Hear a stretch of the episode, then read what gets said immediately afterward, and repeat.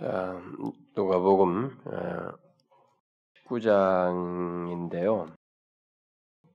우리가 18장 그 뒷부분은 다 중복되기 때문에 넘어가고 19장 사개오가 이제 여기서 다뤄지기 때문에 이것을 해야 되는데 요 내용을 위해서 그리고 이 사개오 다음에 나오는 게 열 문화 비유인데요. 음, 열문화 비유는 열 달란트 아, 달란트 비유, 어, 달란트 비유와 내용이 거의 흡사하죠. 그렇기 때문에 어, 여기서 상세하게 하지 않을 것인데 사개오 내용을 중점적으로 할 것입니다. 그런데 이 내용이 이 18장 31절부터 해가지고 이 열 문화 비유하고 이렇게 연결선상에서 나와요. 예? 그렇기 때문에 어, 좀 우리가 31절부터 음, 일단은 읽어보긴 합시다. 어, 디까지 읽냐면 19장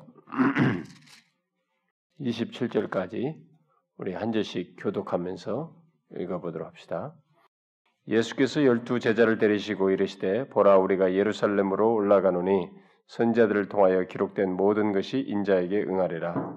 인자가 이방인들에게 넘겨져 희롱을 당하고 능욕을 당하고 침뱉음을 당하겠으며 그들은 채찍질하고 그를 죽일 것이나 그는 3일 만에 살아나리라 하시되 제자들이 이것을 하나도 깨닫지 못하였으니 이 말씀이 감추었으므로 그들이 그 이르신 바를 알지 못하였다.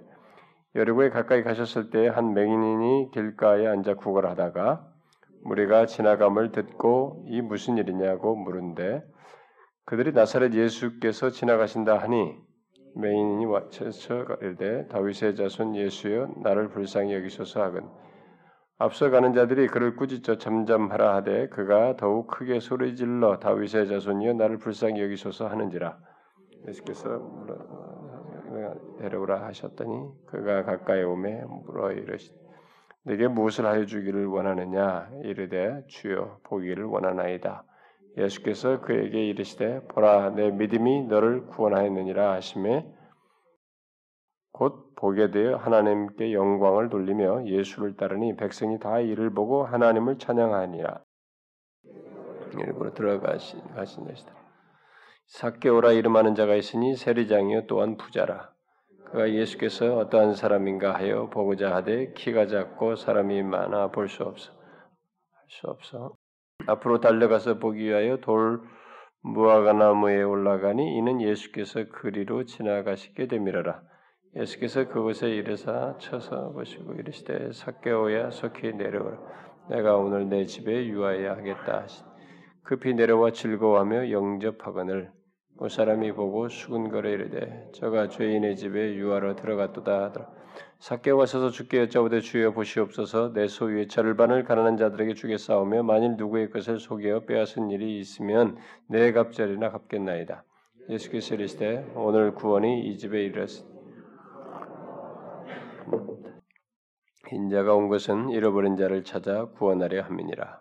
그들이 이 말씀을 듣고 있을 때에 비유를 더하여 말씀하신 이는 자기가 예루살렘에 가까이 오셨고 그들은 하나님 나라가 당장에 나타날 줄로 생각하며 이르시되 어떤 귀인이 왕위를 받아 가지고 오려고 먼 나라로 갈 때에 그 종 열을 불러 은하 열 문화를 주며 이르되 내가 돌아올 때까지 장사하라 그런데 그 백성이 그를 미워하여 사자를 뒤로 보내어 이르되 우리는 이 사람이 우리의 왕됨을 원하지 아니하나이다 하였더라.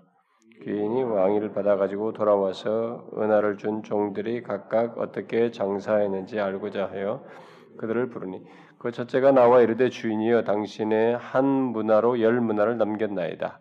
주인이 이르되 잘하였다 착한 종이 내가 지극히 작은 것에 충성하였으니 열 고을 권세를 차지하라 그 둘째가 와서 이르되 주인이여 당신이 한 문화를 다섯 문화로 만들었나이다. 주인이 그에게 이르되 너도 다섯 고를 차지하라. 또 한 사람이 와서 이르되 주인이여 보소서 당신의 한 문화가 여기 있나이다. 내가 수건으로 싸두었나이다. 이는 당신이 엄한 사람인 것을 내가 무서워함이라.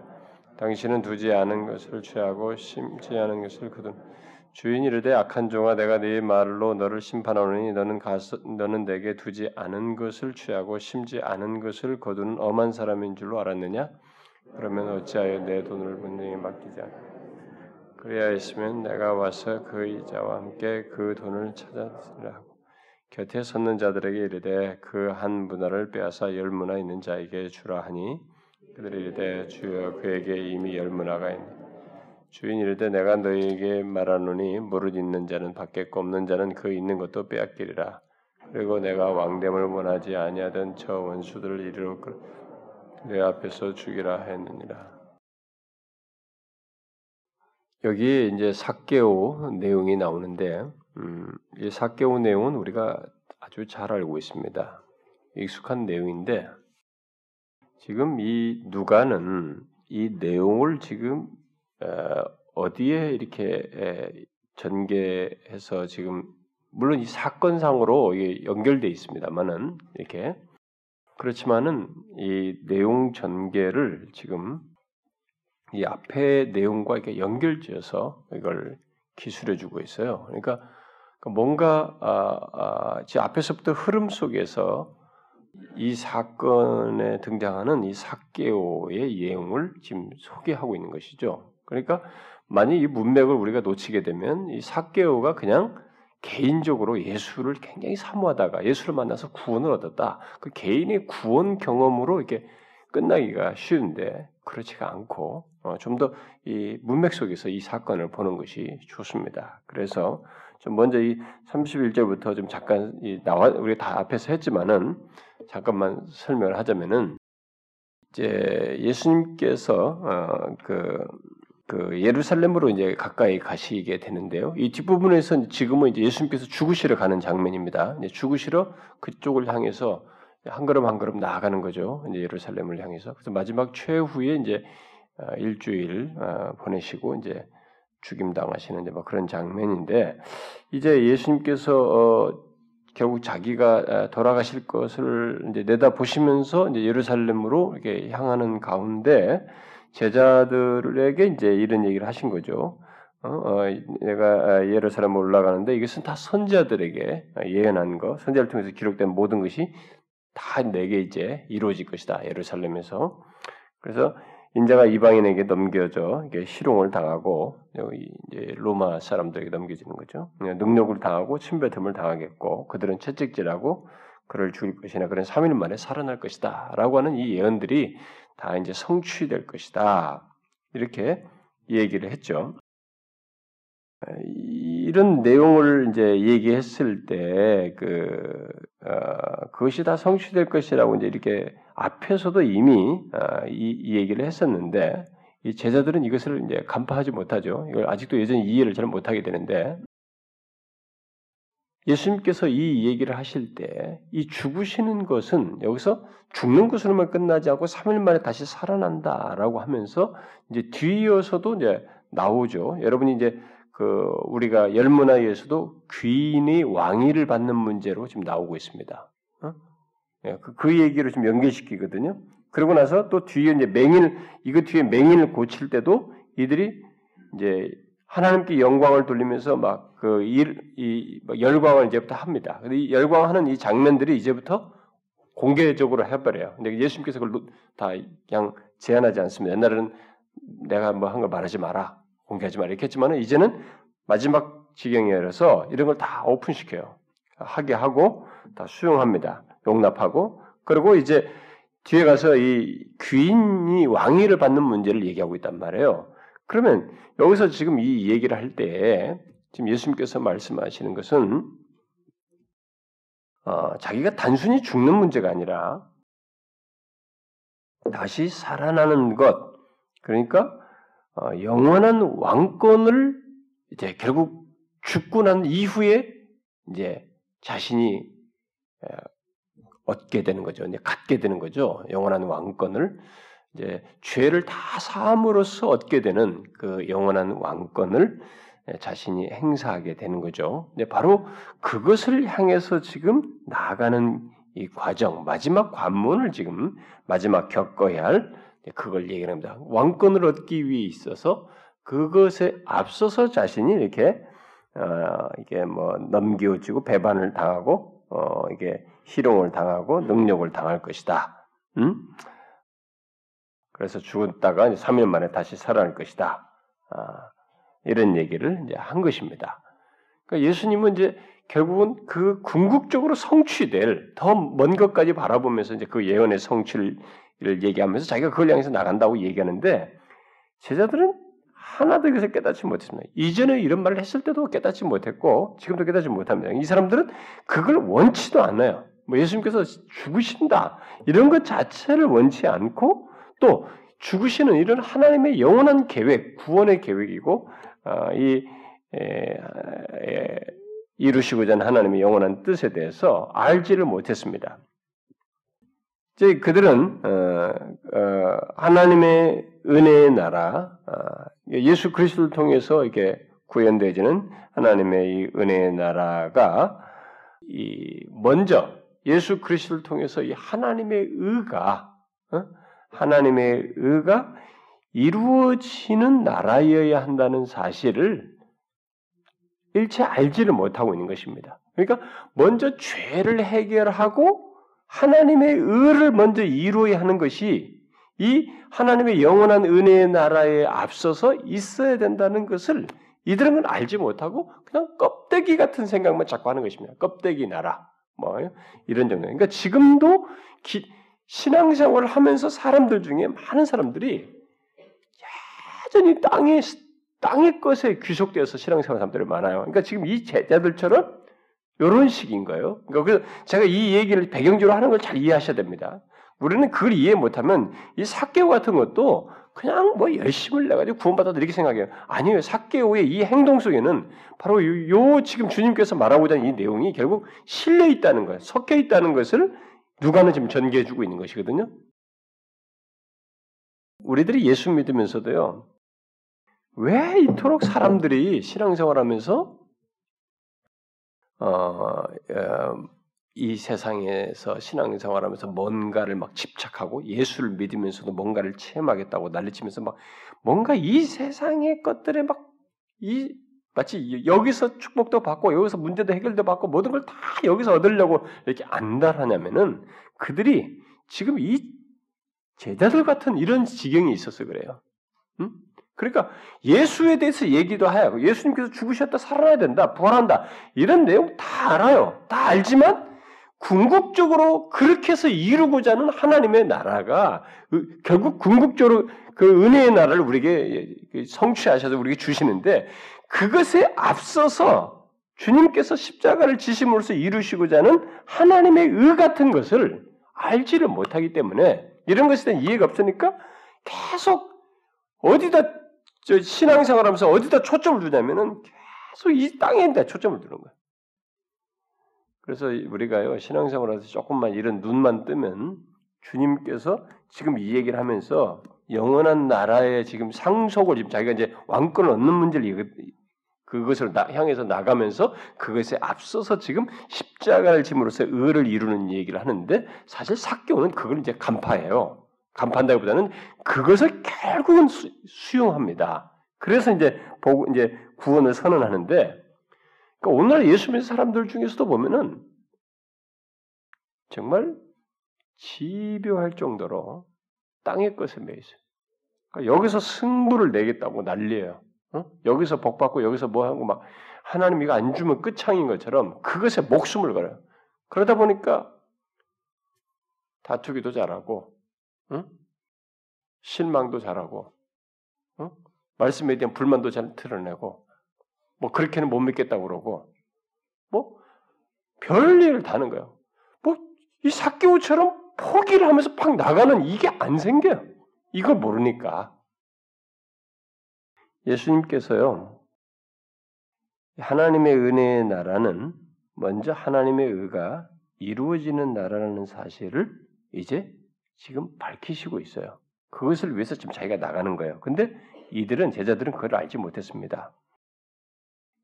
하나님 나라의 하나님의 의는 그리스도의 고난과 죽음으로 이루어지는 것입니다. 그렇지 않고는 하나님의 의가 이루어지지 않아요. 그리고 그 후에 아, 진실로 은혜로서 그의 왕국을 이게 다스리게 될 것입니다. 그런데 이들은 이런 하나님의 의에 대해서는 아는 바가 없어요. 관심도 없습니다. 오직 빨리 어, 이 어떤 물리적인 왕국을 나라를 빨리 예수님께서 예루살렘 딱 들어가셔가지고 딱 로마 정권을 없애버리고 이 세상에서 현실의 정권을 세우는 거 여기에 관심 있는 거야. 응? 어, 똑같죠? 오늘도 예수 믿어서 이 세상에서 잘 되는 거, 어? 뭐 이렇게 어떻게 되는 거 여기에만 관심 있는 거야. 아, 주님께서 뭐 말씀하신 하나님의 의고 뭐고 그, 그런 거 다 관심 없다고. 어? 그, 그 식이에요. 제가 만약에 우리 성, 우리 오늘 우리 성도들에게 하나님의 의에 대해서 이런 하나님의 의에 대해서 설명을 한다면 교류적인 설명은 과연 얼마나 사람들이 거기 관심을 가질까요? 내가 지금 열심히 직장 생활하고 돈 버느라 바쁘고 뭐 이렇게 하고 이렇게 하고 열심히 하는데 사실 뭐 그러겠지만 고달프고 인생이 힘든데 뭐 이런 거나 좀 해결해 주면 좋을까? 뭐 그런 것을 다 타치해주고 지친 나를 이렇게 좀 만져주면 몰라도 거기다 하나님의 의가 어떻고 어떻고 하는 게 내게 그게 뭐가 중요하겠냐고. 과연 사람들이 이 제자들처럼 그러지 않을까 싶어요. 응? 그러나 여러분 그 하나님의 의를 알지 못하고 소유하지 못하는 사람은 구원과 상관없는 거예요. 응? 이들은 바로 이제 그것을 알아야 했던 것입니다. 바로 이제 그런 얘기를 하시면서 이제 여리고에 이제 가까이 가셨을 때 이제 한 맹인이 등장합니다. 옛날 번역은 소경으로 나와 있죠. 네, 맹인이 등장하는데 맹인이 등장하기 전에 이제 쭉 가니까 막 사람들이 막 이제 예수님에게 서서히 막 열광하게 됩니다. 사람들이 환호하고 막 모여들죠. 여러 가까이 막 사람들이 몰려듭니다.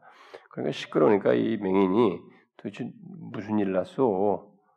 이렇게 물은 거죠. 뭐, 뭔 일이야? 그러니까, 나사렛 예수가 지나간다. 이 얘기를 들었습니다.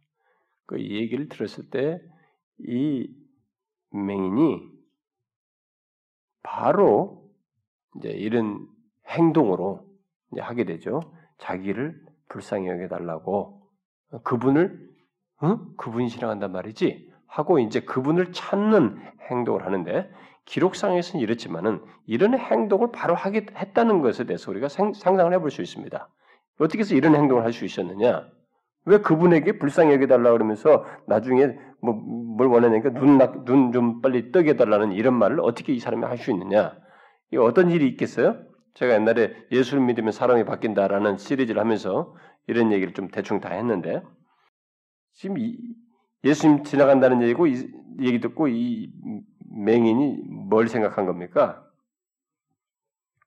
예수님이 지나가신다는 것은 자기 앞에 지나가신다는 것은 자기가 이전에도 들었던 지식이 있는데 소문인데 병자들 낫게 하고 뭐 소경뿐만 아니라 뭐 이런 걸 다 낫게 한다는 걸 다 들었는데 알고 있는데 근데 바로 그렇게 하신 분이 자기 앞에 지나간다는 것은 바로 나 같은 자를 고칠 수 있, 으시다 어? 바로 내 눈을 낫게 하기 위함이 아닌가.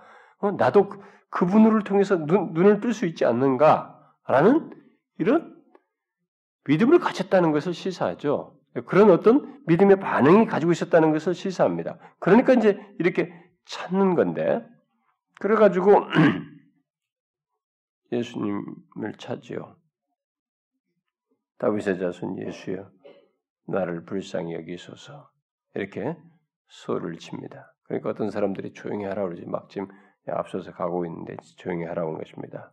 그 이, 이 진행한 따라가는 사람들은 지금 뭘 기대하고 있냐면 나중에 그 어, 11절에도 보면은 19장 11절에도 보다시피 이는 자기가 예루살렘에 가까이 오셨고 그들은 하나님의 나라가 당장에 나타날 줄을 생각한다고 지금 생각하고 말하고 있단 말이에요. 그러니까 이들은 지금 예수님이 예루살렘에 가면 하나님 나라가 지금 자기가 말한 뭔가를 이렇게 정권을 잡는 어?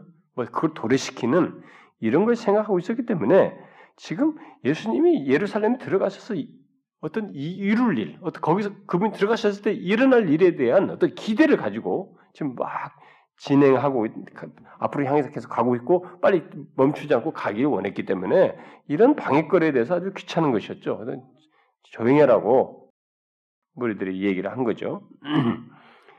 그러나 이 사람은 그러나 하나님의 시간표에는 하나님의 구원의 여정 속에는 사람들이 생각하는 그것과 다르죠. 아, 주님은 이것을 멈추긴 합니다만은 멈추게 될 때, 물론 이 사람 자신이 이제 거기에 대해서도 믿음을 포기하지 않고 더 큰 소리로 예수님을 찾게 되죠.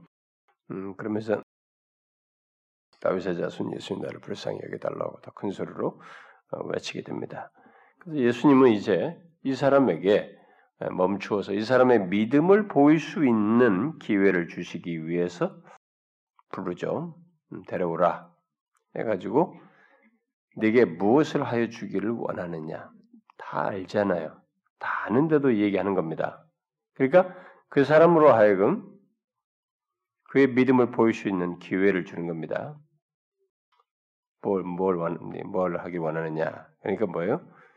보기를 원합니다. 여러분, 이게 평생 맹인 상태인데, 이 본다는 게 장난이에요?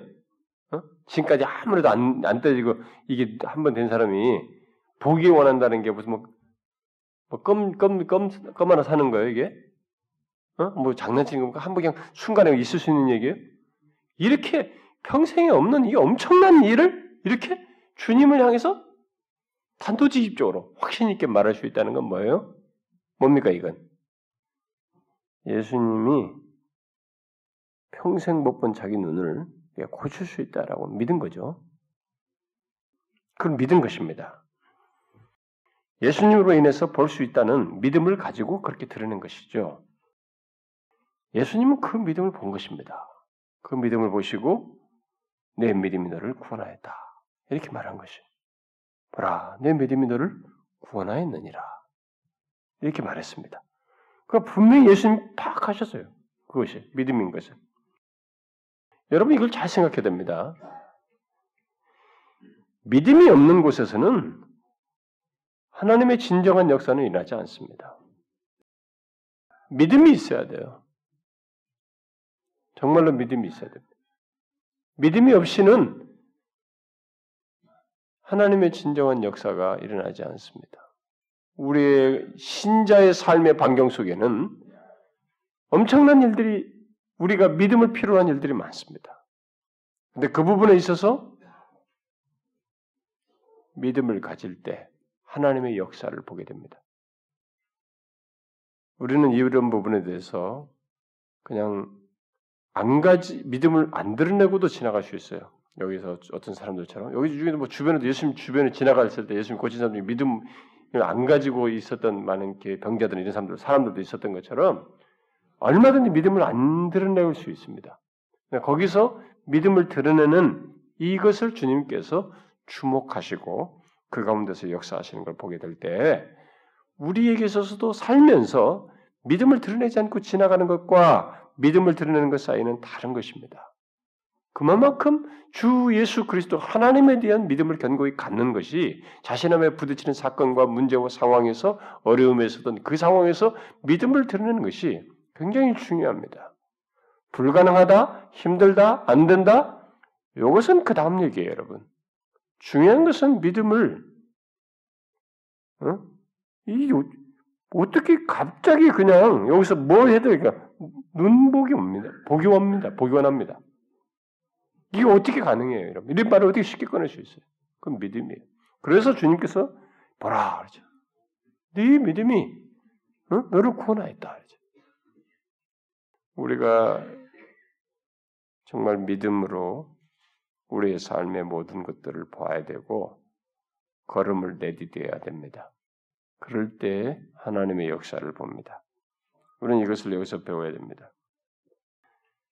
이 사람의 믿음은 아, 결국 뒤에 가서 이제 보, 보이다시피 단순히 눈을 뜨는 것만을 원하지 않았어요. 이것이 떠졌을 때 자기가 어떻게 할 것인지, 뭘 원, 하고, 하고 싶은지를 잘 밝혀줬어요. 뭐예요? 보게 되니까 어떻게 했어요? 하나님께 영광을 돌렸습니다. 그러면서 주님을 따랐어요. 이 결국 자신을 몸을 이렇게 보게 하셔서 몸을 회복시켜 줬을 때그 회복된 몸으로 자신은 하나님께 영광을 돌리면서 주님을 따르고자 하는 이런 마음을 가졌던 것이 이게 믿음이에요. 믿음은 내가 원하는 것만을 얻는 것이 아닙니다. 응? 이 예수 믿는 사람들의 이 왜곡된 신앙 중에 하나가 기도에서 원하는 것을 얻으라 요것 말인데 아니에요. 우리의 믿음은 진정한 믿음은 그것이 하나님께서 내가 가지고 있는 어떤 것을 허락하시고 인도하시고 하나님께서 역사하실 것에 대한 믿음 그것 자체 해결에 대한 믿음이 아니라 그것을 넘어서서 그로 인해서 하나님께 영광을 돌리고 주님을 온전히 따르고자 하는 데까지의 믿음을 내포해야지 그게 정상인 것이지 회복된 몸으로 회복된 환경으로 나를 이 상황을 고치신 것으로 이런 것을 허락하신 것으로 인해서 거기까지 나아가는 것이어야지. 아, 이것만 해결해 주시면 도박합니까? 하나님하고 도박하냐고. 응? 그런 상술과 도박 심리를 믿음이란 이름 안에서 가르치면 안 되는 것이죠. 응? 우리는 그렇게 배우면 안 됩니다. 그 다음이에요, 여러분. 그걸 넘어서는 것들이 맹인은 실제로 그렇게 했습니다.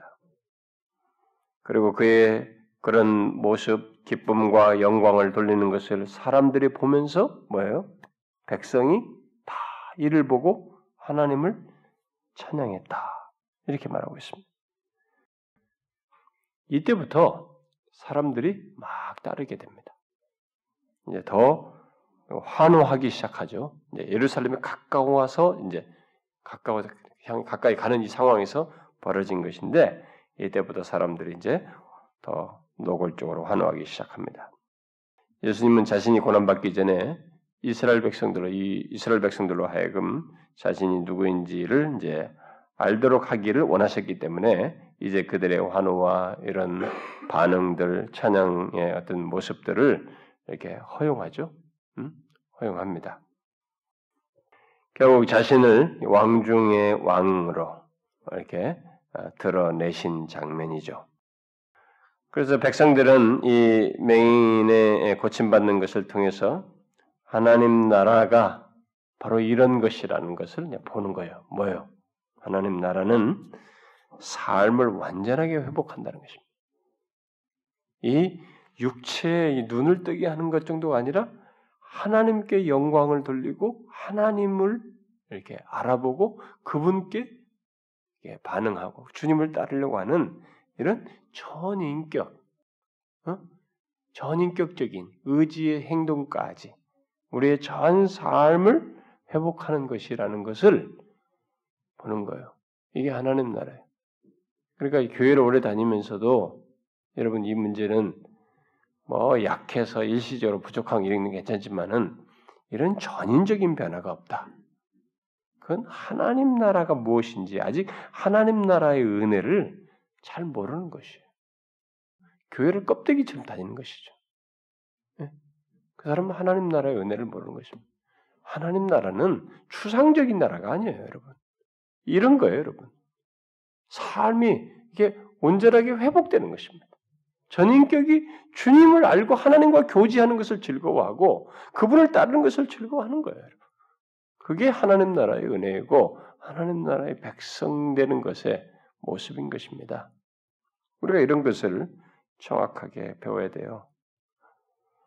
자, 그리고 나서 이제 사개오 얘기가 나오는데, 자, 예수님께서 이게 여리고로 계속 들어가십니다. 근데 그것이 이 여리고는 이게 통로의 관문에 있기 때문에 여기에 큰 세무서가 있어요. 오늘날로 말하면 큰 세무서가 있었던 것입니다. 근데 그 큰 세무서의 캡틴이 누구냐? 사케오였어요. 소위 세리장이었던 것입니다. 근데 이 사람이 여기 보니까 부자다 그랬죠. 음? 세리장이고 부자다. 이 부자가 뭐, 뭐 해, 자기가 스스로 해석보다는 이 세리장을 하면서 이게 뜯어낸, 어? 부당하게 뜯어낸 그래, 돈으로 이렇게 부자가 된 것을 시사해 주죠. 그런데 그가 예수님께서 여리고에 오신다는 소식을 듣고 예? 모든 여리고 사람들이 막 몰려가는 막 이런 상황에서 자기도 이제 거기에 끼어드는 거죠. 어, 자기도 그분을 향해서 이제 가고 싶어 했던 것입니다. 근데 여러분 한번 잘 생각해 보세요. 사람들이 세리장 땅따리가 키도 작다 그랬잖아요. 그래가지고 막 그 뭐 자기들 보면 우리가 막 세리하면 죄인이란 내놓은 죄인이란 말이야. 이 죄인이고 우리가 모두 손가락질하는 막 그런 사람인데 이 사람이 막 그러면서 막 그분 보겠다고 막 난리집에서 갈 때 사람들의 반응이 어떻겠어요? 사람들이 어떻게 생각했을까요? 편견 있게 봤겠죠? 응? 아마 그렇게 봤을 거예요. 그리고 특별히 그 밑에 자기와 함께 일하는 그 세리, 아, 그 세무 직원들 같은지 부하 직원들을 위해서는 아, 정말 저렇게 사기치고 말이지 도덕질하면서 무슨 또 저 예수님을 보겠다는 데는 또 저렇게 난리냐 아마 했을 거예요. 매국노요 내놓은 죄인인 그 사람을 향해서 그런 생각을 가졌을 것입니다. 그런데 이제 바로 이제 그런 사람에게 다른 사람들 생각할 때 저런 사람을 과연 예수님께서 관심이나 가지시겠는가 이렇게 생각을 했을 상황인데 이게 하나님 나라는 세상의 편견과 다르단 말이에요. 다르단 말이에요. 결국 이제 사개오가 예수님을 이제 만나게 되는데 사개오 자신도 일단 그런 통, 사람들의 시선과 편견을 뛰어넘어서 그런 거 개의치 않고 막 어린애 같이 사람들 몰려드는데 자기도 끼어서 한참 요 보면은 3절을 보면 어떠한 사람인가 하여 보고자 하되 키가 작고 사람이 많아 할 수 없다. 그러니까 자기도 사람들 사이에서 보려고 애를 썼던 거예요. 키가 작은 상태에서. 예, 그분을 보려고 이제 애를 한 건데 일단은 자신의 그런 편견을 다 넘어서서 그분에게 나아간 거죠. 근데 과연 이분이 어떤 그분이 어떤 분이신가 이렇게 했던 거죠. 왜 이분에 대한 이런 궁금증을 가졌을까? 이 모자, 부족함이 없고 돈 많고 어? 나름대로 거기서 떵떵거리면서 할 수 있는 어? 문제, 뭐 편견이 있지만은 그런 사람이 왜 이분이 어떤 분이신지를 알고 싶어 하면 이게 이분에게 관심을 갖고 달려갔을까? 왜 보고 싶어 했을까? 왜 그랬을까요? 여기 앞에 이 맹인에게도 똑같은 것처럼 이 사람에게도 예수님에 대한 선지식이 있는 거죠. 소문이 들렸던 것입니다. 맹인에게는 기적을 행하시고 병자들을 고치시고 이렇게 하셨던 구원을 베푸시는 뭐 어떤 그런 분으로 이해했을 것이고 그런 소문을 특별히 들었을 것이고 이 사람에게 관심을 가졌던 내용은 무엇이었을까요? 이 예수님이 그동안에 들려 했던 가르침과 했던 이 얘기 중에 소문 중에 뭐래요? 세리나 죄인들 결국 그런 사람들을 이렇게 했던 것을 들은 거죠. 결국 뭐예요? 바로 이분이 예수님께서 불의 그런 죄인들의 불의함을 용서하신다는 사실을 들었던 것이죠. 바로 자기가 자기가 유일하게 캥기는 것이 지금 그거거든요. 가장 사람들 앞에서 자신이 없어 보이고 캥기는 것이 바로 그 불의하다는 거예요. 근데 자기 같은 불의한 자들을 용서하신다는 소문을 들었을 것이기에 들었기 때문에 그분을 어, 그분이 도대체 어떤 분이 알고 싶어서 달려간 것이죠. 실제로 예수님께서 그동안 보여주시고 드러내시고 또 전, 증거하신 내용이 뭐였습니까? 음? 예수님께서 말씀하신 의가 있었습니다. 예수님께서 말씀하신 의는 바리새인들이 자랑했던 의와는 다른 것이었죠. 바리새인들이 자랑했던 의는 뭡니까? 자신들의 의였어요. 어? 자신들의 행위, 그것을 의로 여기면서 행위의 의를 말했습니다. 그러나 그리스도께서 말씀하신 의는 뭐였어요? 죄인인데도 베푸는 의였습니다. 그러니까 뭐요? 오직 그를 믿는 자에게 주어지는 의죠. 믿음으로 말미암은 의였어요. 응? 믿음으로 받는 의. 그 하나님의 은혜의 선물로서 주어지는 의를 예수님께서 말씀하신 것이었죠. 그동안에. 물론 그 의는 요구와 함께 어떤 약속을 담고 있는 의입니다. 그래서 이제 우리가 그 내용을 뒤에 가서 보게 되는데 어쨌든 사개오는 이 바리새인과 서기관의 가르침에는 마음이 닫혀 있었어요. 왜냐하면 자기는 정죄하니까. 어? 자기를 정죄하니까. 여러분 우리가 조심할 일이 있어요. 우리들이 자, 저 사람은 저 사람은 안 돼. 이렇게 정죄하는 이런 행동을 우리는 하서는 안 됩니다. 누구든지 그리스도께로 나오면 의롭다 얻을 수 있다고 하는 이런 복음적인 시각을 가지고 있어야지 저 사람은 불가능하다고 이게 뭐 뭐뭐 뭐, 뭐 행동 몇 가지만 가지고 외적으로 드러난 것만 가지고 정죄하는 바리새인적인 이 시각으로 사람을 보아서는 안 됩니다. 바리새인들이 그러했어요. 그렇기 때문에 이 사개오는 그들의 바리새인과 서기관들의 가르치면은 마음이 닫혀 있었지만 예수님께서 지금 말씀하시고 드러내 보이셨던 그런 내용, 예수 그리스도께서 나타내신 의의 가르침은 그의 마음을 움직였기 때문에 집에 가만히 있을 수가 없었던 것입니다. 도대체 그분이 어떤 분이냐 알고 싶었던 거예요. 그런데 사람들 사이에서 키가 작아서 볼 수가 없었기 때문에 좀 앞으로 다시 달려가 가지고 좀 달려가서 나무에 있어가지고 올 때 더 정확히 보려고 좀 더 앞으로 가서 나무에 올랐는데 우리 옛날 성경은 뽕나무라고 되는데 여기 돌무화과 나무라고 그랬어요. 헬라 성경책을 내가 안 봐가지고 그게 맞나? 내가 한번 시간이 없어 못 봤어요. 돌무화과 나무에 왜 그랬을까? 뽕나무가 뽕나무와 돌무화과 나무는 다를 텐데 우리 어린아이들의 노래 다 바꿔야 되겠네 이 가사. 뽕나무에 올라간 닭개가 아니라 돌무화과 나무에 올라간 닭. 음, 어쨌든 그 좀 앞으로 달려가가지고 그 나무에 올라가서 예수님을 위에서 보고자 했던 것이죠. 어. 근데 예수님께서 그 나무 있는 곳에 오셔서 멈췄습니다. 바로 그 사람에게 멈추시고 지나가는 것이 아니라 자기는 그냥 지나가는 거라도 보려고 했는데 예수님은 거기서 멈췄습니다. 하나님 아버지께서 그를 구원하기로 뜻하신 것을 예수께서 아시고 거기서 멈추신 거죠. 그리고 사개오를 보시고 얘기합니다. 사개오야, 속히 내려오라. 내가 오늘 내 집에 유하여야 하겠다. 이 어조가 도대체 어떤 어조일까? 이 어조를 참 우리가 들을 수 있다면 얼마나 더 마음의 감동이 컸을까 뭐 상상이 되는데 우리가 사실 이 글로서는 어조를 알기가 어려워요. 제가 지난번에 뭐 우리 성년분과 청년분과 제가 워낙 타자 치는 걸 싫어하기 때문에 똑딱이기 때문에 글자 한자도 적게 치려고 그러면 자기들끼리 가 했거든. 그러니까 누가 밑에다가 삐졌대. 근데 내가 만약에 그러면 자기들끼리 가 이런 톤이었으면 어떻게 하겠어? 그래? 그럼 자기들끼리 가. 후자였을 것 같아? 예? 이게 해석을 그렇게 하는 사람들이 후자를 해석한 거야. 그 내가 쓸 때는 알았어. 그럼 자기들끼리 가. 그거거단 말이야. 이게 그래서는 이 정서나 마음이 안 읽혀져요. 응? 읽히려면 쉽지 않아 이게.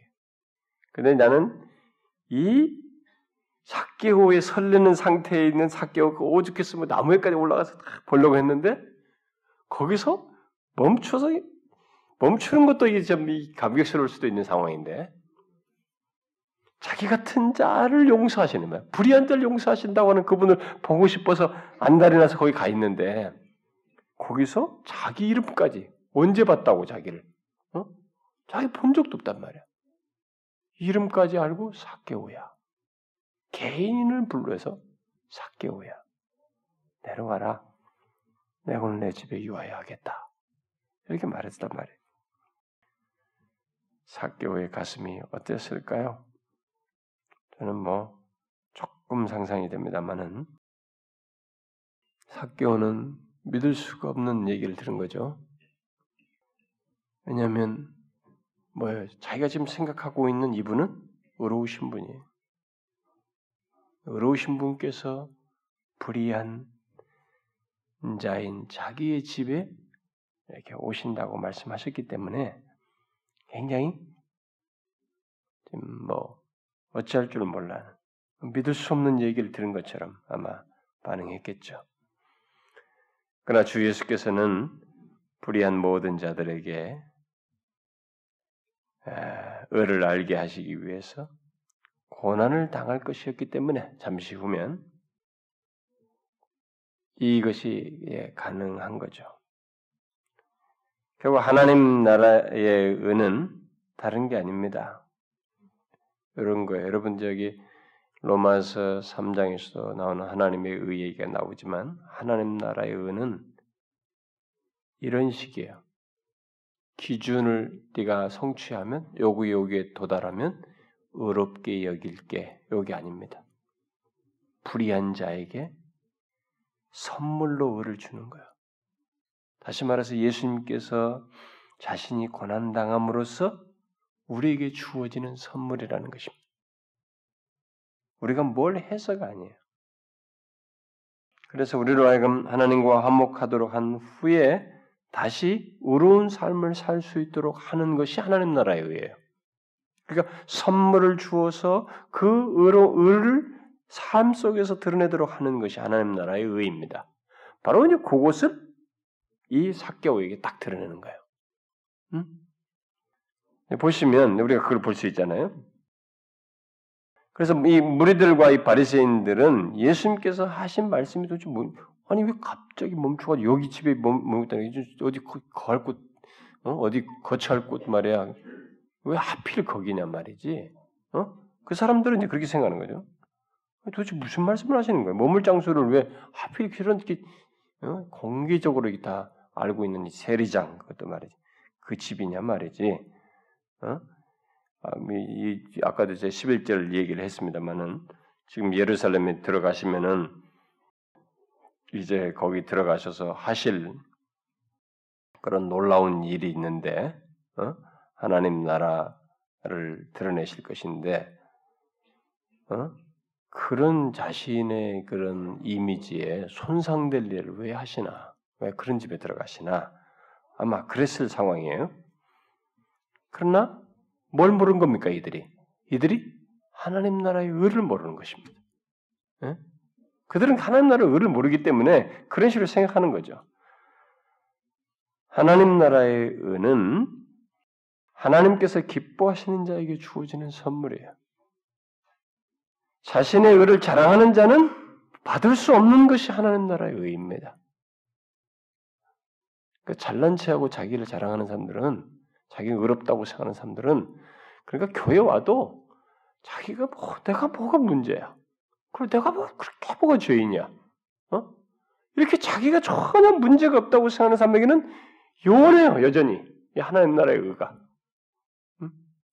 사개오 같은 자에게 하나님 나라의 의는 선물로 주어지는 것입니다. 결국 예수님은 왕처럼 행하십니다. 여기 잘 보면. 응?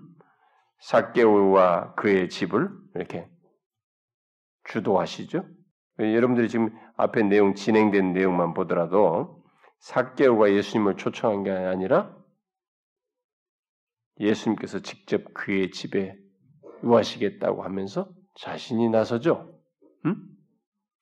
그가 초청해서 온 거 아니에요, 여러분.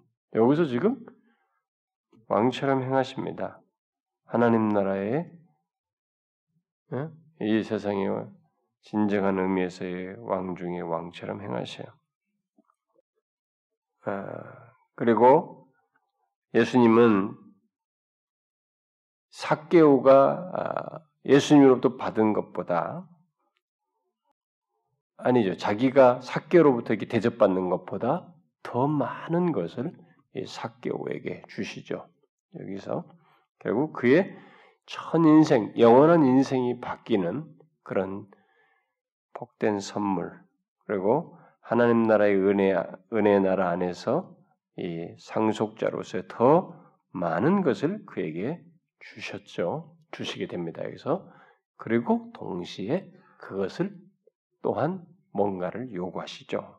음? 하나님 나라에 맞는 하나님 나라의 의에 따른 어떤 것을 요구하시게 됩니다. 자, 결국 주님께서는 그에게 모든 것을 주시지만 동시에 사개오 전체의 삶을 요구하신다는 것을 여기서 보여줍니다. 그것은 사개오의 반응과 예수님의 선언 속에서 우리가 확인할 수 있죠. 사개오는 예수님의 말씀에 사로잡히게 돼. 여기서 뭐 정, 정확하게 에, 들어가서 영접하거늘 뭐 이게 가지고 이런 내용에 대해서 세부사항이 없지만은 일단 이 뒤에 이 반응을 보게 될때 어, 예수님의 말씀에 이 사람은 네, 사로잡히게 되죠. 유아의 주도적으로 오셔서 모든 것을 하시는 그분께 이 사람은 사로잡히고 아, 그를 하나님 나라와 그의 의 안에서 어, 거하게 되는 이런 이제 복을 사개오가 얻게 됐는데 이런 사실을 알므로써 사개오가 이제 공개적으로 이제 반응을 하게 되는데 뭐예요? 자신이 하나님의 의로 살겠다고 하는 의지를 공개적으로 표명하는 것입니다. 그러니까 하나님 나라의 의가 자기 같이 불의한 자에게 주어진다는 사실을 알고 이제 그것의 의를 따라서 살겠다고 하는 의지를 공개적으로 밝히게 된 겁니다. 그게 뭐예요? 자기 소유의 절반을 가난한 자에게 주고 다른 사람들에게 빼앗은 것이 있다면 네 배로 갚겠습니다. 이렇게 말을 하게 됩니다. 결국 그는 이제 자신을 위해 살던 자가 아니라 그동안은 자기 자신을 위해서 살았어요. 그러나 이제 다른 사람들을 위해서 자신을 주는 자가 되겠다는 태도를 취하는 것입니다. 주님을 위해서 주님을 따르는 자요, 또 주님의 뜻을 따라 다른 사람들을 위해 자기를 주는 자가 되겠다고 선언하는 것이죠. 이게요, 하나님 나라의 의를 알게 되고 얻은 자들에게 생겨나는 현상이에요. 음? 이런 현상은 그래서 신자들은 바로 그런 모습이 있게 되죠. 음? 그동안은 다 자기 자신만을 위해서 살았으나 살다가 이제는 주님의 뜻과 다른 사람을 위해서 살아가게 되는 그런 현상이 이제 반응이 있게 되죠. 보통 구약의 율법에는 누구로부터 이렇게 빼앗거나 불이하게 뺏은 거, 속여서 빼앗은 것이 있으면 어, 원금의 20%를 더해 가지고 주는 것이 법인데 율법인데 사개오는 4배 주겠다는 거예요. 뺏은 것에 4배를 주겠다는 것입니다. 이렇게 사개오는 자신이 죄인이라고 하는 것을 공개적으로 고백하면서 이제 의에 따라서 하나님 나라의 의를 따라서 삶을 살겠다고 표명을 한 것입니다. 그 무엇보다도 이런 시인을 통해서 자신이 죄인이다 라는 것을 공개적으로 표현한 것입니다. 여러분 아십니까? 바로 이게 진정한 복이에요. 자기 자신이 죄인이라고 하는 것을 하나님 앞에서 진실하게 고백하는 것이 진정한 복이에요. 잘 보시면 그게 안 됩니다. 그 진정한 복을 아무나 하게 되지 않아요. 여러분 밖에 가서 인간 사람들에게 보세요. 당신이 하나님 앞에서 죄인인 것을 한번 진심으로 고백해 보라고. 공개적으로 하나님 앞에서 자신이 죄인인 것을 진심으로 고백할 수 있느냐 그 사람들이 안 돼요. 그건 되지가 않습니다. 이게 바로 진정한 복이에요. 바로 하나님 나라의 의가 이에게 임하였다는 것을 하나님 나라의 의가 이 사람을 이기었고 그를 지배하고 있다는 것을 보여주는 내용이에요. 그래서 이렇게 하는 것입니다. 그래서 여러분들 중에 내가 뭐 세상 사람들보다 뭐 어떤 사람보다 뭐, 뭐 못하고 뭐 어쩌고 저쩌고 막 이런 거 가지고 여러분들이 비교할 것 아니에요. 우리가 하나님 앞에서 죄인인 것을 진심으로 고백하고 응? 그 하나님 나라의 의를 얻게 된 자이면 그는 진정한 복을 소유한 사람입니다. 응? 그 사실 아십니까? 그렇게 생각하셔야 됩니다. 왜냐하면 이 사람은 이 이후로 선언하는 것 보다시피 구원, 아브라함의 자손, 언약의 자손이 영원한 생명의 하나님 나라의 백성으로서 은혜 나라의 시민으로서 소속되어 살고 그것이 지속될 것을 밝혀주고 있습니다. 돈 주고 살 수 없어요. 삭개오 가진 모든 돈을 투자해서도 되지 않는 거예요. 인생 온 몇십 년을 다 투자해도 얻을 수 없는 것이 바로 그거예요. 그게 보기에 여러분 여기서 예수님께서는 덧붙입니다. 인자가 온 것은 잃어버린 자를 찾아 구원하려 함이니라. 잘난 체하고 하나님의 의를 우습게 여기고 엉뚱한 것을 생각하는 자들이 아니고 잃어버린 자요. 음. 하나님의 의를 불의한 자기 자신을에게 허락되어진 것을 갈망하고 감히 나에게 그것이 주어진다면 하면서 겸손히 구하는 그들에게 잃어버려진 이렇게 모두가 손가락이면 죄인이라고 여기는 이런 자에게 이런 자를 찾아서 구원하기 위해서 인자가 오셨다라고 말하고 있습니다. 바로 이와 동일한 일을 주님은 지금도 하십니다. 지금도 잃어버린 자들을 찾아서 하나님의 언약 백성으로서 소생시키시는 일을 하나님과의 관계를 회복시키신 일을 주님은 지금도 합니다. 우리가 예상할 수 없는 자들을 구원하셔요. 우리는 이들 가운데서 구원할 것이라고 자꾸 생각하는데 그렇지 않고 예상할 수 없는 사람에게서 하나님께서 구원하십니다. 그래서 이 사회적인 통념으로서의 사람으로서는 평가할 수 없는 이게 바로 이 사개오 같은 모습이 있어야 되는 겁니다. 어떤 사람은 배우 뭐 이렇게 좀 사회적으로 갖고 실력이 있고 뭐가 있어서 교만해 가지고 이런 마음을 안 갖고 또 어떤 사람은 뭐 배운 것이 없고 가진 것이 없고 뭐 형편이 없어서 또 이런 마음을 안 갖는 사람이 있어요. 더 거러하고 어? 더 성질 더럽게 부리고 어? 이렇게 하면서 결국 이런 마음을 안 갖는 사람이 있습니다. 사교가든 주님은 이런 기준으로 보지 않아요. 이 하나님 나라의 의를 귀히 여기면서 나 같은 자에게 그것이 허락되어지기를 나 같은 자에게 바로 이 감격하면서 그분을 찾고 하나님 나라의 의를 구하는 그들에게 바로 그런 잃어버려진 자에게 은은 주어지는 것입니다. 예수님께서 지금 그걸 보이고 보이시고 있어요. 그래서 어쨌든 사개오의 반응은 이스라엘의 왕이신 예수님께서 예수님께 자기 행위에 관한 일종의 세금 계산서를 제출한 셈이죠. 이 왕 앞에 지금까지 나의 행위에 대한 전체 계산서를 다 내려놓는 이 장면이에요. 여러분 우리가 주님을 만날 때 예수 그리스도를 믿길 때 그분의 왕이실 때 나의 행위에 대한 모든 계산서 저는 이렇게 더럽습니다. 그래서 다 주님 앞에 내려놓습니다. 라고 하는 이런 사개오 같은 세금 계산서 제출이 승복이 굴복이 있어야 돼요.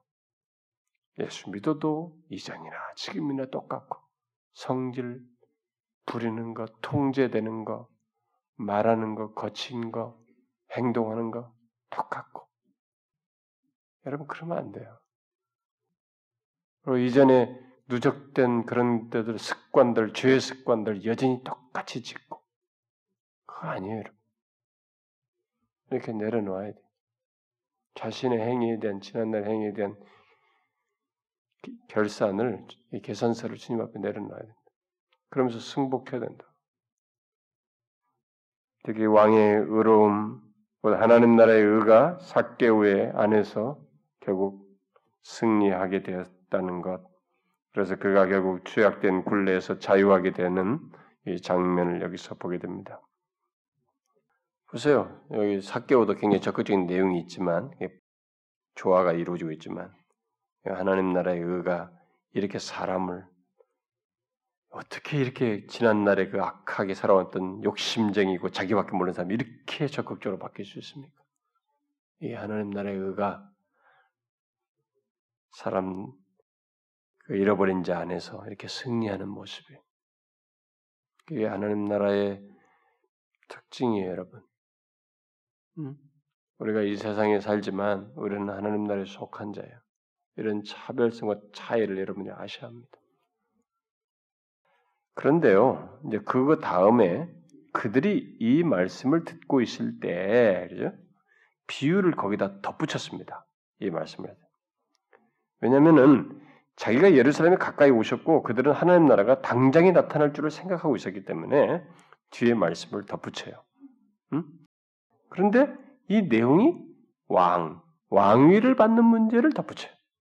음? 그래서 이게 이미 우리는 다 살폈기 때문에 상세히 할 건 없고 그냥 그런 차원에서만 문맥 차원에서만 좀 덧붙이면은 왕 대신 예수님께서 마지막에 결국 심판하실 문제를 여기다가 딱 덧붙여서 얘기를 합니다.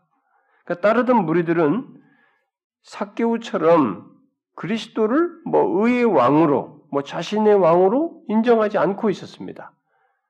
그저 그들은 예수님이 예루살렘에서 왕국을 막 즉각적으로 세울 것에 대해만 이렇게 자꾸 기대하면서 거기에만 관심을 가지고 있었기 때문에 불의한 자들을 위한 그리스도의 이런 십자가의 죽음, 대속적인 죽음으로 말미암아서 이루어질 의의 나라를 기대하지 않았어요. 이들은 그런 현실적인 나라만 생각했지 의의 나라, 영원한 생명이 있는 나라, 하나님의 소유가 되는 나라, 영원으로 잇대어 나아가는 이 의의 나라에 대해서는 관심을 갖고 있지 않았어요. 그들은 결국 그랬기 때문에 나중에 어떻게 하냐? 따라 보니까 별거 없네? 십자가에 못 박아라. 라고 하면서 나중에는 그렇게 환, 환화하던 이들이 예수님을 배반하는, 음? 자신들의 잘못된 생각과 희망으로 인해서 예수님을 이제 배척하게 되는 사람입니다. 그래서 교회도 똑같습니다. 자기에 집착해서 이 세상의 것에 집착하고 자기가 생각하는 신앙생활이 이렇게 이 땅에서의 왕국 정도로만 생각하면서 그렇게 살아가는 사람들은 그런 식으로 자기의 이 문제 해결 차원에서 신앙생활 하는 사람들은 결국은 따르다가 어 아니네 어느 시점에 아니라는 게 드는 거예요. 주님을 믿고 따른다는 것이 바로 이런 게 아니구나. 신앙생활 이게 아니구나. 그래서 주님을 배반하는 거예요. 그 시점이 와요, 여러분. 주님은 지금 그게 아니거든. 사개오에게 지금 소개하고 있는 사개오가 뒤집어질 정도의 그런 나라를 얘기하는 거예요. 그런 의의 나라를 얘기하는 거거든, 지금. 근데 그 나라는 몰라요. 어? 바로 그 그리스도를 그런 의의 왕으로서 자신의 왕으로서 생각하는 게 아니라 전혀 다른 식으로 생각해. 그래서 이제 이 문화 비유를 덧붙인 겁니다. 음? 뭐예요? 예수님은 아버지로부터 자기와 연관시키기도 한 겁니다. 동시에 아버지로부터 왕위를 받기 위해서 여기 비유에서 말하듯이 멀리 떠난 귀인과 같은 그런 분이시다는 것을 소개하고 있는 것입니다. 응? 자기가 바로 이 귀인과 같은 사람이 아버지로부터 왕위를 받기 위해서. 근데 이 비유에서 여러분이 보면은 뭐 왕에 임명하는 방법, 왕의 왕위를 받기 위해서 이렇게 다시 가잖아요. 이런 원리 갔다가 오는데 이렇게 왕의 임명을 받는 방법은 당시 로마 제국의 이제 여러 왕들이 왕위를 받기 위해서 이렇게 로마로 와서 받고 갔기 때문에 바로 이제 그런 그들의 이제 공감대 있는 지식을 사용해서 어, 이, 이, 말을 비유를 하고 있는 것이죠. 그래서 여기서도 이 귀인이 이제 떠나 어, 그 왕위를 받게 떠나게 되는데 떠나면서 종들에게 은 열 불러가지고 그들에게 돈을 주면서 어, 자기 없을 동안 장사하다 장사하라고 열 문화를 주어가면서 이렇게 시켰습니다. 종들에게. 그런데 한편에서는 이제 그걸 예, 그렇게 하고 하는데 또 한편에서는 이 어떤 일이 벌어졌냐면은 이 귀인을 미워하는 사람들이 황제에게 밀사를 보낸 거죠. 뭘 보냈어요? 이 사람이 자신들의 왕 되는 것을 원치 않는다. 라고 하는 그런 내용을 그, 예, 정가를 보냈습니다. 그런데 결국 그, 그 귀인이 왕이 돼서 돌아왔어요. 어, 와서 그는 먼저 자기 종들을 불러다가 이제 회개를 한 거죠. 회개, 계산계자 회개를 한 것입니다. 그래서 충실한 게 일한 자들에게는 이제 뭐요 더 더 상을 주었어요. 더 주고 거기서 이 땅속에 묻어놓은 이 수건에 싸 여기는 수건에 싼 거 나왔네요. 수건에 싸뒀던 이 사람 불충실한 거죠. 어? 이 사람에게는 벌을 내리게 되는 음? 이런 빼앗아 벌을 내는 이런 행동을 했습니다. 그리고 자기가 왕된 것을 원치 않았던 원수들을 끌어다가서 자기 앞에서 다 죽이도록 했습니다. 자, 이것을 지금 뭘 얘기해요? 문맥상에서 예수님 자신과 연관해서 얘기하는 겁니다. 예수님께서도 왕위를 받기 위해서 먼 길을 떠난 그런 분이죠. 어, 떠나신 분으로서 지금 자기를 묘사합니다. 그러나 그 어, 무리들 중에 많은 사람들은 예수님 주변에 몰려다니고 있었지만은 여기 주변에 이 사람들은 사실상 그를 은혜의 왕으로 의의 왕으로 알고 있지 않는 것입니다. 그렇게 받아들이기를 받아들이기를 원치 않는 것이에요. 지금 그렇게 받아들이질 않아요. 그러나 나중에 어떻게 됩니까? 돌아오면 어떻게 되겠어요? 그가 왕권을 취하시면 훗날 예수님께서 그들을 향해서 심판을 행하시겠죠? 음, 심판을 행하실 겁니다. 예수님은 결국 부활하시고 승천하심을 통해서 하나님 아버지의 나라를 이렇게 받으시게 되고 그 나라를 이게 오순절 성령 강림을 통해서 이 땅에 이제 도래케 하시죠. 그리고 그 나라인 그 새 나중에 최종적으로 새 예루살렘 새 예루살렘은 예수님의 재림과 함 재림 시에 아, 영광 중에 나타나게 되죠.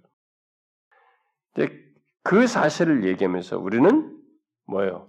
그것을 알고 예수님을 바라면서 이 땅에서 충성스럽게 이 삭개오가 취했던 것과 같은 이런 모습으로 그의 영광을 위해서 이 땅에서 열심히 이제 살아야 된다. 의의 삶의 방식을 가지고 살아야 된다. 응? 거기에서 허락된 것들 이것을 가볍게 여기고 뭐 어? 대수롭지 않게 여기면서 신앙 살 것이 아니라 아주 충성스럽게 그리고 그의 영광을 위해서 의의 삶의 방식을 따라서 살아야 된다는 것입니다. 그렇게 하고 난 다음에 우리는 하나님의 의 안에서 영원히 거하게 되는 최종적인 것이 있게 될 것이다. 라는 것을 얘기하는 것입니다. 자, 이게 이 내용상으로는 이렇게 쭉 그냥 뭐 한 사람의 변화이고 기적 같지만은 예수님이 바로 그런 이 땅의 하나님 나라에 어, 왕권을 주실 분으로서 어, 계시고 최종적인 이제 판결자가 되실 것이다. 라는 것을 얘기하면서 이 땅에 있을 때 우리가 중요시 여겨야 될 게 뭐냐? 음? 만약 여기 지금 이그 어, 하나님 나라의 의에 대해서 알지 못하고 그것에 따른 삶을 알지 못하는 이런 케이스들이 나오는데 그리고 그분을 의의 왕으로 인정치 않는 이런 내용들이 나오는데 그렇게 해서는 안 된다는 거예요. 그런 사람들은 마지막에 심판을 받는다는 것입니다. 지금 주변에 따르던 사람들이 다 엉뚱한 것을 가지고 따르고 있거든요. 음? 그들이 그렇게 따르면 안 된다는 것입니다. 여러분 어떻습니까? 여러분들은 이렇게 의에 따른 삶의 방식, 사개오 같은 조건에 있는 우리에게 하나님께서 하나님 나라의 의를 선물로 주셨어요. 내가 뭘 해서가 아니라. 그러고 나서 우리에게 요구와 약속을 하십니다. 그 요구의 사개오가 뭐였어요? 자신의 모든 죄를 회개하면서 의의 삶의 방식을 따라서 하나님 나라의 의를 따라서 삶을 사는 이런 행동을 요구에 따른 반응으로 했습니다. 그런 자들에게 뭐예요? 아브라함의 자손이 여기서 문화 비유에서 말한 것처럼 나중에 최종적인 판결이 있어요. 거기서 그렇게 산 자에게 상을 주십니다. 여기 열 골 권세를 차지하라. 그, 그 자들이에요. 의의 삶의 방식을 따라서 사는 것입니다. 이 사람들이. 충성스럽게 자기에게 맡겨진 것을 따라서. 그들에게는 그 권세가 주어지는 거예요. 상이 주어지는 것입니다. 이렇게 하나님 나라에는 이 세상에서 선물로 주신 하나님 나라의 의와 그에 따른 요구와 그에 따른 또 약속이 있어서 우리가 이제 그것을 소유하고 이 세상을 살아야 됩니다. 요걸 명심하고 이 땅을 살아야 된다는 거죠. 어떻습니까, 여러분? 예수님께서 이런 참 수많은 얘기들을 우리에게 이 말씀들을 우리에게 주셨는데 이게 다 사실은 복음 복음서죠. 복음의 말씀인데 여러분들은 이런 것들이 자신들의 삶 속에 있나요? 어떻습니까? 자신에게 주어진 의가 얼마나 값진 줄을 알고 그것을 귀히 여기며 이, 이, 이 사개오처럼 감격스럽게 어? 감개무량하면서 이렇게 여러분들에게 은혜가 주어진 줄을 알고 거기에 따라서 이렇게 반응을 합니까? 의에 따른 삶의 반응을 하고 있냐는 거예요. 그리고 여러분들은 약속을 소망하면서 충성스럽게 그 의의 삶을 살면서 이윤을 남기는 이, 이 종과 같이 그렇게 충성스럽게 삽니까? 혹시 여기 등장하는 이, 이 무리들처럼 주님의 의의 왕으로 인정치도 않고 그런 것도 알지도 못하고 이 세상의 것들의 차원에서 신앙생활하는 사람은 없습니까? 그런 사람의 특징은요, 의가 드러나지 않아요. 자기만 드러나지. 자기만 드러납니다. 어떤 식으로든 자기만 드러나요. 그걸 우리가 경계해야 됩니다. 여러분 체킹을 해야 돼요. 저는 우리 교회 성도들이 참 이게 복음의 복음서의 중요한 예수님의 직접적인 그의 육신을 입고 신 그분의 입으로부터 직접적으로 나온 이런 내용들 너무나 값진 진리들 복 된 내용들을 들으면서 그냥 건성으로 듣지 아니하고 이것이 자신들의 삶의 내용이 되고 그 요구가 실제로 자기의 반응이 되고 그 주신 약속이 자신의 약속이 되어서 그것 안에서 행복해하고 만족해하는 그런 모습이 있으면 좋겠어요. 우리가 신앙생활하는 게 다른 거 아니지 않습니까? 여러분, 예수 그리스도께서 주신 이러한 복된 메시지, 실제 하나님 나라의 은혜와 의에 대한 실체를 알지 못하면 실제적으로 그걸 알지 못하면 예수 믿는 게 시시합니다. 예수 믿는 게 시시해요. 따분합니다. 여러분 신앙생활하기 정말 힘들어요. 그러니까 자꾸 곁길로 나가는 거예요. 우리가 만족해야 될 것은 복음 안에서 만족을 해야 돼요. 감가가 뭐 다른 쪽에서 자꾸 만족하려고 하지 말고 이런 복음 안에서 만족을 해야 됩니다. 그래서 제발 건성으로 이렇게 진리를 알고 저는 이제 한 가지도 나중에 모르겠어요. 하나님이 거기까지 허락할런지 지금 제 상태가 제 마음이 영 아니어서 이번 주일날 뭐 같이 나누겠습니다만은 갈런지 안 갈런지 모르겠습니다만은 우리 교회에서 여러분들이 성역 공부하면서 이게 지식이나 나누고 여기서 뭔가 무슨 뭐 내용이 아, 이랬대 저랬다고 여기서 성경을 해석을 이렇게 했대 저렇게 했다면 요거나 나누고 이렇게 하면은 여러분 껍데기가 될 수 있어요. 이런 모든 내용이 자기 것이 돼야 됩니다. 네? 자기 것이 돼야 돼요. 진리 앞에서 겸손하게 듣고 이런 내용들이 실제로 자기 것이 되어서 이 얘기를 담고 말할 수 있어야 되고 그것에 비춰볼 때 회개할 것이 회개가 되고 그래야지 뭐 여기는 이 얘기 지금 들어가지고 그것이나 주거니 받거니 하면 무슨 의미가 있어요?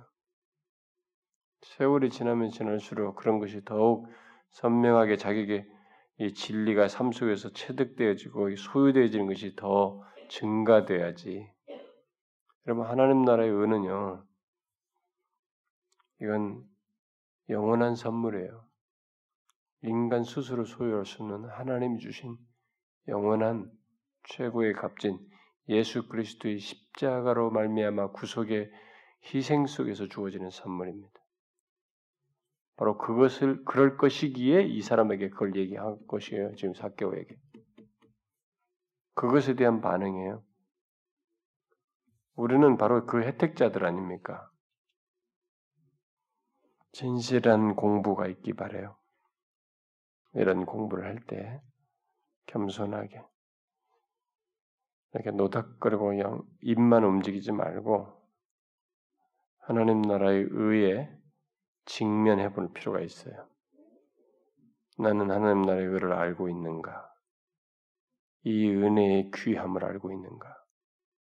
이 영광스럽고 황홀한 삭개오의 삶이 전적으로 바뀔 정도의 이 놀라운 의를 내가 알고 있는가?